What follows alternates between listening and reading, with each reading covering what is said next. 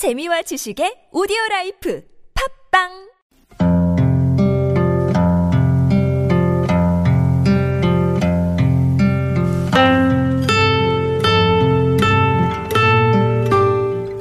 가슴에 담아온 작은 목소리. 제54화 다시 움직이는 세월호의 시계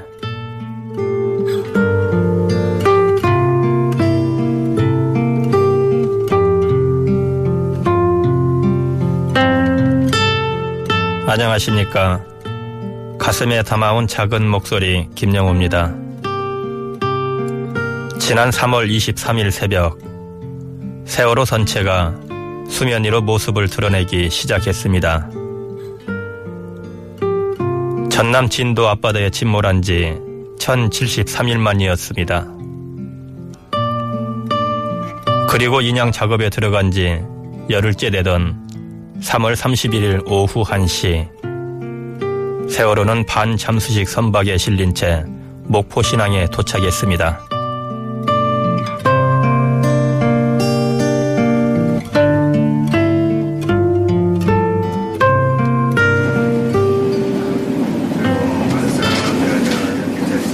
우리 열차는 잠시 후 마지막 역인 목포역에 도착합니다. 미리 준비하시기 바랍니다. 저는 지난 4월 7일 세월호가 있는 목포 신항을 찾았습니다. 목포 신항에는 세월호 참사 희생자들을 추모하는 수많은 노란 리본들이 바닷바람에 나부끼고 있었고 그 너머 저만치에 거대한 세월호가 보였습니다. 세월호 인양 과정을 지켜보기 위해 항구에 머무르고 있는 희생자 유가족들의 거처를 찾았습니다. 임시로 마련된 막사에서 지내는 유가족들 가운데 시연엄마 윤경희 씨를 만났습니다. 지금 저희가 1반부터 10반까지 있고요. 각 반에서 2명씩 해가지고 20명, 거의 한 30명에서 40명 정도씩 예, 계시는 걸로 알고 있어요. 네네네. 그런데 같은 세월호 참사 희생자들이지만 해양수산부 측에서는 미수습자 가족들과 유가족들을 따로 떨어뜨려 놓았습니다. 아이를 찾았다는 이유에서였지요. 눈앞에서 세월호를 바라보고 있는 미수습자 가족들의 심정을 누구보다 잘 알기에 차마 인터뷰를 요청하지 않았습니다. 유가족들 역시 미수습자 가족들의 고통스러운 심정을 헤아리며 같은 마음으로 현장을 지키고 있습니다. 너무 답답해요. 어, 그, 이- 이 안에서 매일 보고 있는 이 미수습자 가족들은 어떨까. 솔직히 내가 그 미수습자 가족이 됐을 수도 있었잖아요. 제가 우리 딸이 6일 만에 나왔는데 그 6일 동안에도 정말 내가 우리 딸이 마지막에 나오면 어쩌지라는 그 두려움이 있었는데 저분들은 지금 천일이 넘게 그런 삶을 살고 계시잖아요. 천일이 넘도록 아빠 엄마 품으로 돌아오지 못하는 자식을 애타게 기다리는 미수습자 가족들. 시연 엄마는 이 미수습자 가족들에게 미안한 마음이 든다고 했습니다. 지금도 미수습자 가족들 보면 내가 막 죄인 같고 미안하고 내가 막 그 우리 시연이 찾아갖고 올라가면서도 우리 애들 다 찾을 때까지 여기 있어야지 우리 애만 찾았다고 해서 어떻게 어 이 지옥 같은 곳에 이렇게 얘기했는데 우리 딸 착, 우리 딸 장례 치르고 우리 조카까지 잃었어요 저는 우리 조카 장례 치르고 나서 보니까 작은 애들이 밟히니까 밑을 못 내려온 거예요. 그래서 이제 그게 미안해가지고 나중에 이제 내려와가지고 같이 있었는데 지금도 그게 제일 미안한 것 중에 하나거든요. 미수습자 가족들한테.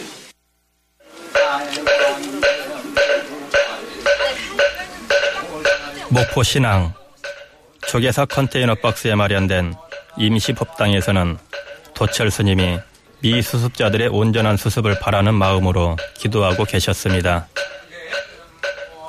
옆에서 함께하고 있는 조계종 사회노동위원회 양한웅 집행위원장은 미수습자 가족들의 심정을 헤아리며 안타까워 하셨는데요. 굉장히 고통 속에서 지금 계신다. 너무 절망 속에 빠져 있고, 어, 그래서 거의 뭐 심리 상태라고 보면 아주 그냥 정부에 대한 그런 기대감도 많이 상실해 가고 있고, 그 가족들은 너무 힘들어요. 정말 옆에서 못 볼 정도로 굉장히 힘들어 하십니다.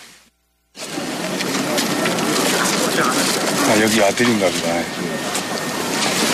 우리는 둘이 아예 못 찾았나 보네. 목포 신앙을 찾았던 날은 주말도 아닌 평일 오후였습니다. 그런데도 세월호 희생자들을 추모하는 이들의 발길이 이어졌습니다. 학생들부터 어른들까지 추모객들은 다양합니다. 순천에서 왔다는 여고생들은 세월호를 보고 말이 나오지 않는다고 했습니다. 말이 잘 안 나와요, 그냥. 그게 되겠다고 마음 먹은 동기라도 있어요? 같이 새 친구들? 저희가 원래 셋이 이쪽에 이렇게 왔다가 선생님한테 말씀드려서 들렀어요. 온 김에 네, 이쪽 근처여서. 원래부터 뉴스로 봤을 때보다 실제로 보면 어떨까 궁금하기도 하고 이제 6개월 된 어린 아기를 토닥이며 안고 있는 젊은 부부도 있었습니다.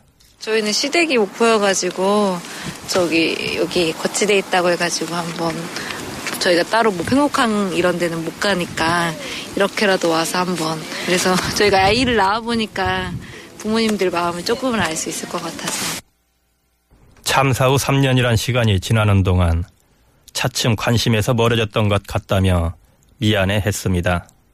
우리가 잊고 있었구나. 벌써 3년이나, 사실 3년이라는 시간이 된지도 몰랐는데 3년이나 됐구나 이런 생각이 들긴 했었어요, 저희도. 완전 잊혀진 건 아니지만 그래도 서서히 잊혀지는 과정에서 다시 이렇게 세월호가 인양되니까 더 이렇게 관심, 아, 내가 잊어버리고 있었구나 이런 생각이 들긴 하더라고요. 앞서 만나본 여고생들도 사고 난 직후 얼마 동안은 안전에 대해서 관심을 갖는 것 같았는데 시간이 지나자 다시 참사 이전으로 돌아간 것 같다고 합니다. 안전 교육도 그렇게 많이 하지는 않았다고 합니다. 고등학교 와서는 그렇게 많이 하진 음. 않는 것 같아요. 이제 좀 잊혀졌다 해야 되나? 네, 약간 점점 다시 또 그렇게 된 것 같아요. 유가족들이 보기에도 참사가 일어난 지 3년이란 시간이 흘렀지만 사고를 수습하는 정부 관계자들의 태도나 시스템은 크게 달라진 것이 없는 것 같습니다. 세월호 인양과 거치 작업 과정에서도 답답한 순간이 많았는데요.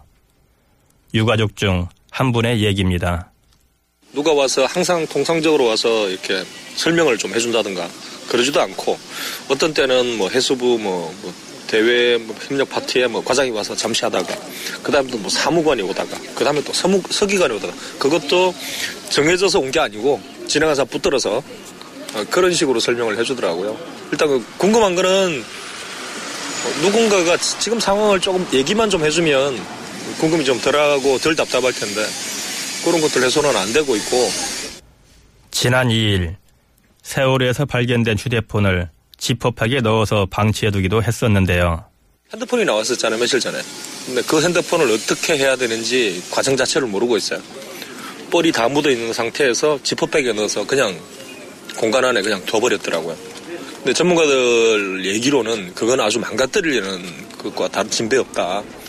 세월호 참사 유가족들이나 미수습자 가족들이 인양 작업을 지켜보며 가슴 졸이고 안타까워하는 건 우리들에겐 세월호가 그냥 단순한 사고 선박이 아니기 때문입니다. 눈에 넣어도 아프지 않을 내 자식이 당장이라도 아빠 엄마 소리치며 반갑게 뛰어나올 것 같은 가슴 아픈 사고 현장이기 때문입니다. 가족들은 어, 자기 아이들이 수습된 장소를 다 알아요. 우리 아들은 몇 층 어디에서 나왔지? 우리 딸은 몇 층 어디서 나왔지? 하는 다 알아요. 가서 그거 쳐다보고 있어요 저도 들어가면 4층 우연선수만 쳐다봐요. 미칠 것 같은 심정으로 쳐다보는데 세월호를 바라보는 시각이 틀려요. 저희 가족들한테는 우리 아이들의 무덤이에요 저것은. 살려고 발버둥 쳤던 곳이고.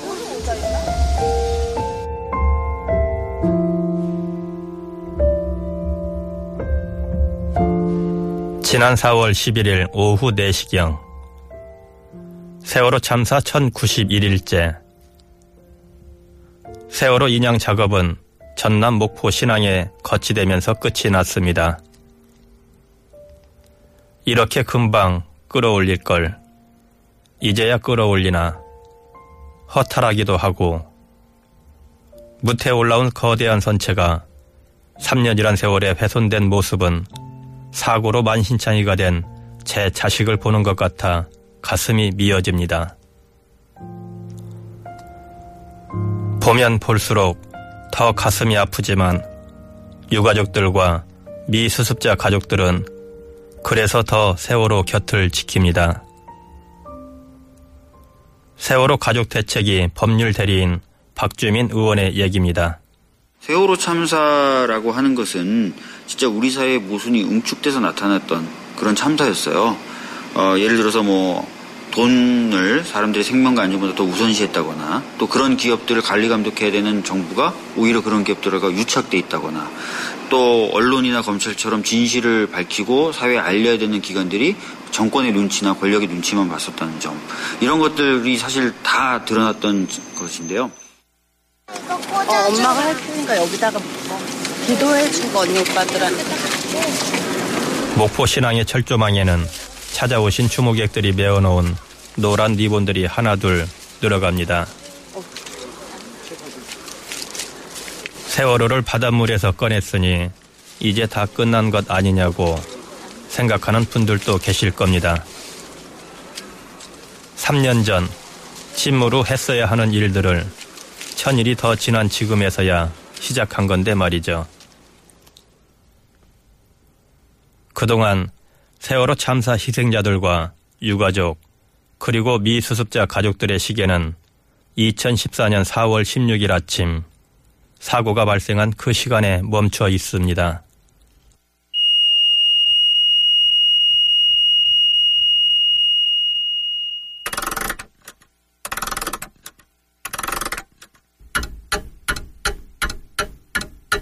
이제 그 낡고 상처투성의 시계는 다시 돌아가기 시작했습니다. 2017년 4월 16일 세월호 참사 3주기를 맞는 이제부터가 진짜 시작이라고 생각합니다. 지금이라도 왜 이런 대형 참사가 일어났는지 제대로 된 진상규명이 이루어져야 할 것입니다. 세월호 참사에 대한 진상을 규명하고 문제가 됐던 것들을 지적하고 고쳐나가는 것은 어, 세월호 참사 피해자만을 위한 것은 아니다. 이 사회가 보다 안전해지고 또 보다 어, 좋은 사회로 가는 어, 그런 계기가 되는 것이다. 그래서 3년이 이제 다 돼가는데 국민분들도 그런 관점 하에서 세월호 참사에 대한 의미를 다시 한번 생각해 봐 주셨으면 좋겠다는 말씀 드리겠습니다.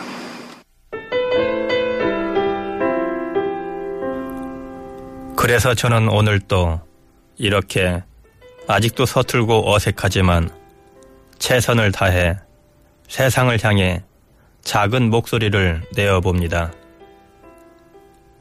저 하늘에서 지켜보고 있을 우리 유민이와 친구들. 사고로 희생된 무고한 영혼들의 희생이 헛되지 않도록 말입니다. 가슴에 담아온 작은 목소리. 제54화. 다시 움직이는 세월호의 시계. 지금까지 작가 방은영, 연출 김현우, 그리고 저는 김영호였습니다.